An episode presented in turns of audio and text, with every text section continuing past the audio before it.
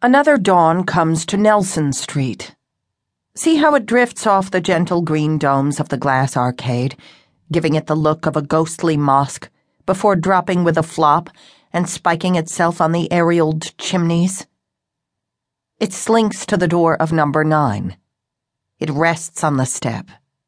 It wets one edge of the mirror with an amber tongue. Habit tugs Ellie Freeman from room to room, drawing back curtains. She is a woman with disheveled hair, wrapped in a dressing gown the color of a cornflake. Everything in her humble home has kept to its shape and form in the night. Every picture is straight, every piece of furniture in position, no matter that she's been to sleep and abandoned it for the last seven hours. She picks up yesterday's paper with the crossword puzzle half done and puts it beside the bin, wincing slightly at the sticky mess on the lino. Doesn't matter, she tells herself. She can sort that out later. Today is her day off, and she will clean the house, because she always cleans the house on a Wednesday. The gurgle of the sink upstairs reminds her of a straw sucking lazily in the dregs of a carton. That's all right, he's up then.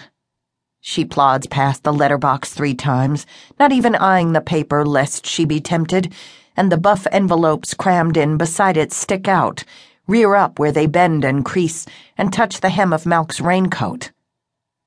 They are the same color exactly, apart from the stamps, which are crisscrossed and old looking, like the lining. She is deliberately leaving the paper as a treat for later. She'll start the crossword, and Malc will finish it this evening. Hmm, anything worth having. The sound of the lavatory chain wafts out behind him, and she hears the flump of the towel on the landing. Wednesday, wash day. Even Malc knows that. So she moves to collect the mail and the paper, glancing at it casually as she heads for the kettle in the kitchen. Without really thinking, she slits the only envelope addressed to her. Without really reading, she reads it. And then she knows what people mean about being dead and floating high in one corner, observing themselves, because the same thing is happening to her. She is watching herself from behind. It is her, Ellie Freeman. She knows because she's seen herself from that angle only just last week on video. Surprised at her own rear view, she had told the Dixons man, who blinked up at her without interest. Think of all those people going through life only knowing about half of themselves. Well, there's not an awful lot you can do about the back, the Dixons man said, bored. And nobody takes any notice of people's backs anyway. Ellie does. Ellie takes notice of people's backs, since she is often not brave enough to stare at their fronts. No, backs are important, yet ignored. So she watches her own head come up from the letter, tight as a cork in a bottleneck, and sees it going down again to check.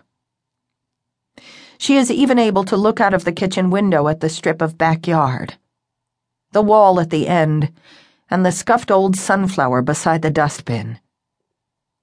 She watches her neck stretch and her shoulders sag, the tension before the explosion how she moves her weight from one leg to the other, and how her dressing gown cord is twisted and misses one of the waist loops, so that the heavy toweling drags down at one side.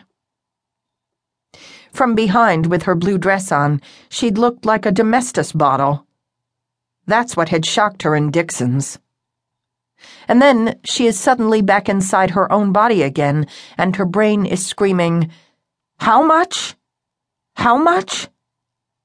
And here she is, shaking the paper because it refuses to tell her. Either that, or she is refusing to believe it. The road to riches is laid out before her.